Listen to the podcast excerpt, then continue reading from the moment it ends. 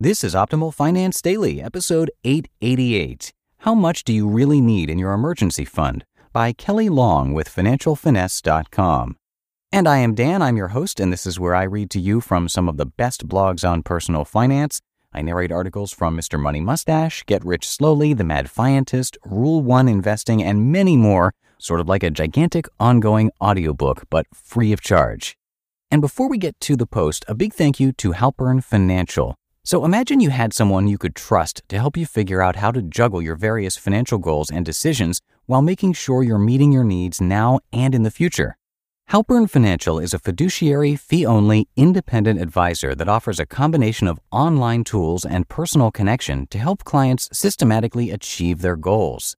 Find out how close you are to achieving your financial goals at halpernfinancial.com/ofd. That's H-A-L-P-E-R-N financial.com slash OFD. For now, let's get right to today's post as we start optimizing your life. How much do you really need in your emergency fund? By Kelley Long with FinancialFinesse.com. In this age when people are measuring everything from the number of steps they take to how many hours they sleep, and even how many calories they burn while they're sleeping, it's no wonder that people regularly ask me if what they are doing is considered normal when discussing their personal financial questions with me. We like knowing not only where we stand, but how we measure up compared to our peers. But really, who am I to say what's normal? Is there even such a thing?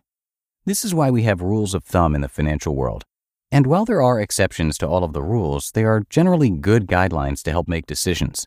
One of the more common rules of thumb I discuss with people is the importance of establishing an emergency fund, also often called a nest egg or rainy day fund. How much should you have in your emergency fund? The rule of thumb is three to six months of your expenses.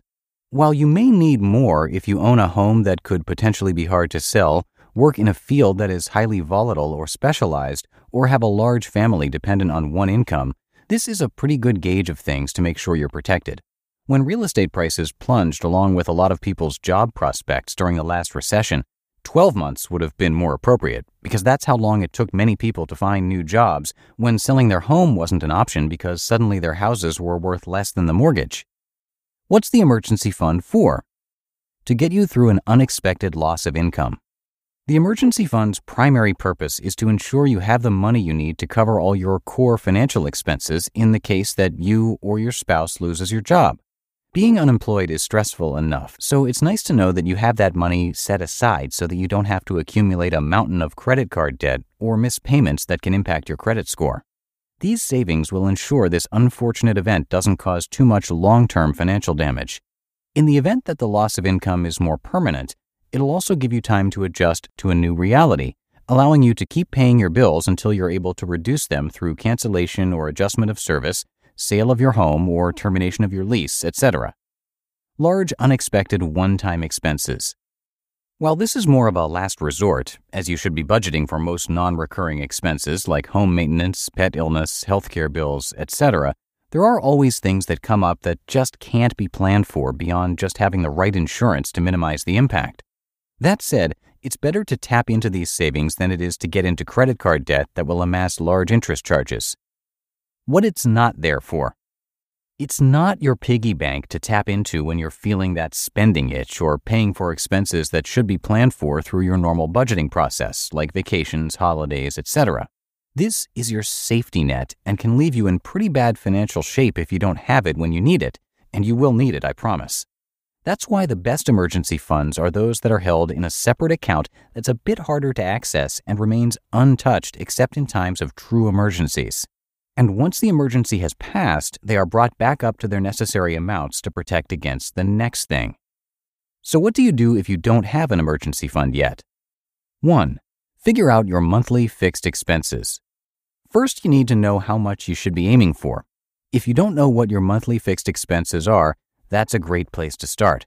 Our expense tracker tool is one way to figure that out, or you can use a free online tool such as mint.com which will link directly to your accounts and download your spending. That exercise can also help you figure out how much you can afford to save each month. 2. Open a separate savings account.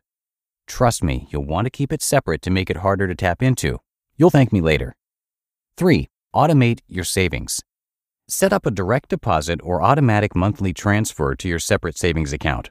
Your payroll department may even be able to take money directly out of your check and deposit it for you. Otherwise, set the transfer for payday so you never even have the temptation to spend the money. That's what I do. And yes, I'm still working to get my emergency fund fully set up, so don't beat yourself up if this takes some time. Now, don't let the math freak you out. Six months of expenses is a big chunk of change. So start first by trying to get $1,000 in your account. I started mine with just $25 per paycheck. After that, aim for three months worth of your mortgage or rent payment. Then tack on three months of car payments, then utilities, etc. And if you have any little windfalls, like a tax refund or you won on that scratch ticket your friends got you for your birthday, use that to get you there sooner.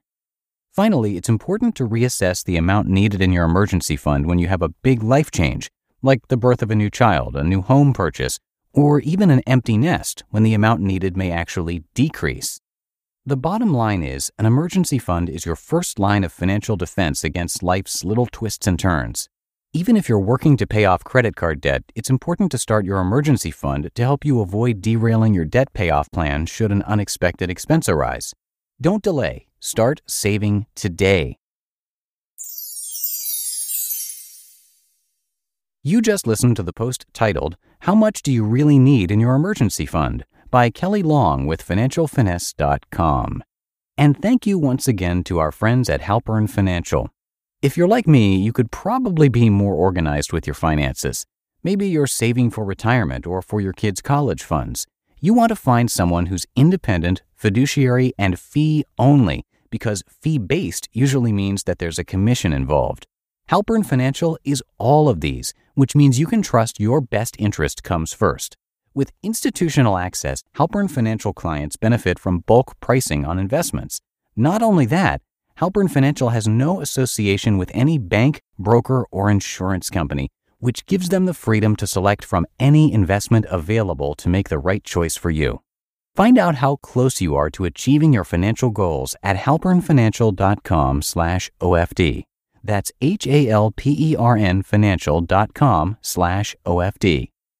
And that is going to do it for today. Thank you so much for being here and for listening each and every day. Also for subscribing to our show.